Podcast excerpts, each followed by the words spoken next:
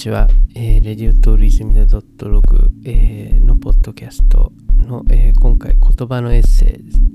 イ、えー、記号を壊していくというタイトルで、えー、お送りしたいと思います。えっ、と、結構この一人で話すポッドキャストも、ポッドキャストも久々なんですけども、やっぱちょっとこう、何かしらこう思ったことを残してくっていうのが大事なのかなと思ってまあ少し再開してみてます。やっぱりこう日記とかも書いたりしてるんですけどまあブログとかも最近はやってなかったりするんでなかなかこう言葉にとか文章に出してアウトプットするっていうのがやっぱりうーんなんかある程度こう自分の中のリズムみたいなのを作るのでいいのかなと思ってまあ、やっぱやってみた方がいいかなと思って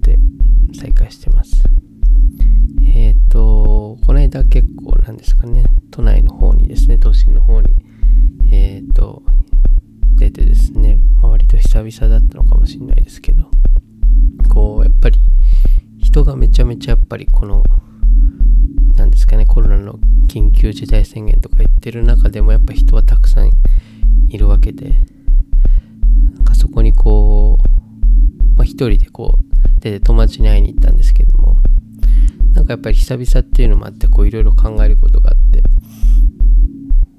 街っていうのはその広告とかビルとかなんか人々とかもういろんなものがある意味なんかこう記号化してるなみたいなところが自分の中にあって、まあ、ビルとか広告とか電車とかそういうなんですかね。結構人工物の無機質なものとかは割と記号っていうかなんかそのメッセージ性を持ったものとかなんかもうそこにただあるだけ。で特に向こうから何かされるわけでもなくまあ広告とかね動画とか動いてるわけですけどそこからこう手を差し伸べられて触られるとかそういうのはないですけどもなんか人間もやっぱ記号に見えてくるんですよね。やっぱこう、わーって人がいて、こう、わーっていろんな人とすれ違って、で、まあ、ほぼ街に出かけて赤の他人と、まあ、接客とか抜きにして話すってことは、まあ、あんまりないじゃないですか。で、そうなってくると、わーってこう、行き交ってる人が、こう、やっぱりどうしてもその、ビルとか広告と同じような感じで、ある意味こう接さないものっていうかなんか直接こう話し合うとかなんかこう握手したりとかそういうことなく過ぎ去っていくこう記号のようにこう流れていくのがなんかあるかなと思ってですね。結構自分もなんでそのある意味他の人にとっては記号になってしまうっていうところがあると思うんですけどもまあその記号っていうちょっと表現がなんかこう分かりにくいような僕もなんでその記号っていう言葉を思いついたのかもちょっと分かんないところもあるんですけどうん。わーってすれ違う人とかもなんかこうちらっとやっぱり見るわけじゃないですか。こうファッションなりその人の佇まいなり。なんかそれもまあ記号というよりアイコンというかなんかそういうものをバーって見てうん。なんかうん。その記号を楽しむみたいなとこあるかもしれないですけどね。ちょっと話す、あの、すごいもやってした感じになっちゃいましたけど、あの、記号を壊していくっていう今回のタイトルで、やっぱりそのバーってこう、いろんなところに行っていろんな人とすれ違いながらも、最終的にはその友達に会いに行っていたんですね。で、やっぱり友達にこう、会うと、そこでその初めて自分にとってはまあただの記号じゃないものがそこにあってでなんで記号じゃないかっていうとその僕はその友達のことを知っていてでやっぱ会うと話し始めるじゃないですか。でただのなんかそういうアイコンとかそういうそういうのよりももっとお互いにこう能動的な感じでやり取りできる。っていうのがあってそこで初めてその街に出かけて記号にまみれてでようやく記号がない人に会えるみたいなところがあってなんかそれが面白いなっていうのあってなんか記号でいることの楽さみたいなのも逆にあるんですけどね。こう誰にも話しかけられないだろうし僕も話しかけられない話しかけないだろうしでもいろんな人とすれ違うしいろんな人のファッションを見たりまあ誰か僕のことをまあ多少なり見るかもしれないなみたいなそういうちょっとした緊張感みたいなのが面白いなと思うんですけど面白くまり楽だなと思うんですけど。そう。でなんかその友達に会って記号を壊すっていう記号をなくして記号のない友達と話すっていうのも楽しいんですけども、まあ、途中でアクシデント的にやっぱりこう記号が記号でなくなる瞬間とかもあってなんか例えばスタバの店員さんとかで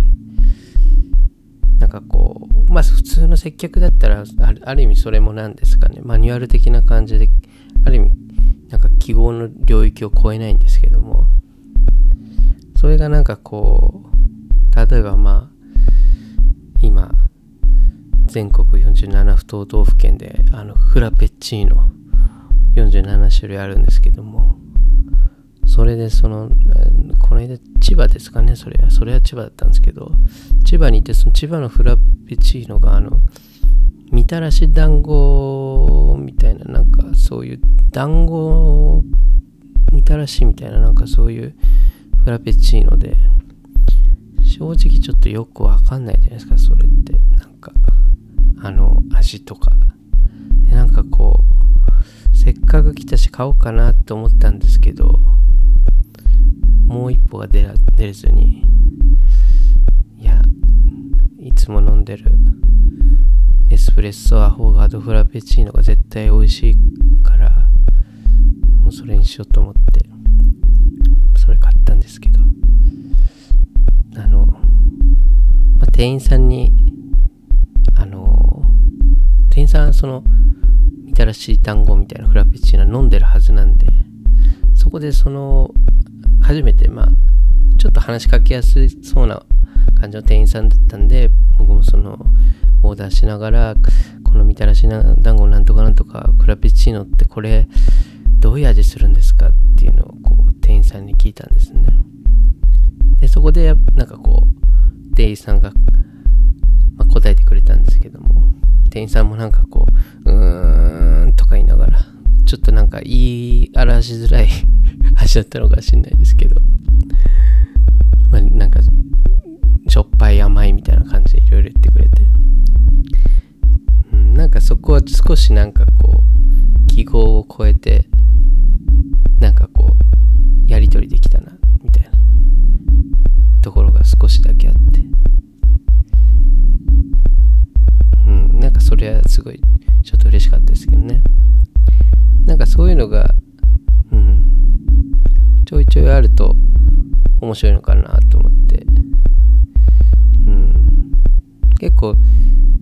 それを感じるようになったのは特に東京に今戻ってきてからかなっていうのがありますね。なんかニューヨークとかだったら結構なんか話しかけられるとかなんかお前のシャツいいねみたいななんかおばちゃんから言われるとかそういうのとかあったりとかなんかそういうちょっと記号ががすごい崩れやすい環境にあって、うん、人間ってそのなんで街にいる人間とかって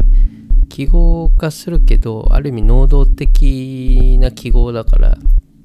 だからそれを壊せ壊し合えるはずなんですよね。結構そういうなんかまあ場所柄によくてのがそういうのがすごい壊し壊されやすいみたいな場所だったんですけど。結構東京とかのが割と秩序立ってる街なのであまりそういうのもないなって感じなんですけどまあそれをでも壊していく楽しみみたいなのがあってそう今年のまあちょっと目標プチ目標みたいなので何でしたっけ？忘れましたけどそういう気軽に話しかけてみる。店員さんにとか、うん、っていうのをやって記号を崩していきたいなと思ってますね。うんその友達と居酒屋にこの間行った時もなんかその友達はやっぱ記号を壊すプロだなってその時思ったんですけどやっぱ隣で食べてるあの女性のがいたんですけどもなんか美味しそうなの注文されててそれ何なんだろうねってやっぱこう僕たちの中で少しなった時にそれ何頼んだんですかみたいな簡単にこう聞くとかなんかちょっとしたそういうなんかこう声のかけ方とかなんかそういうのはなんだろうな素晴らしいっていうか素敵だなと思いましたけどね。でそこでまあ少し話して別にね別にその後なんか別に何にもなくてもその場だけでの会話でも全然素敵なことだなと思いますね。うん、そういう記号記号を壊していくのを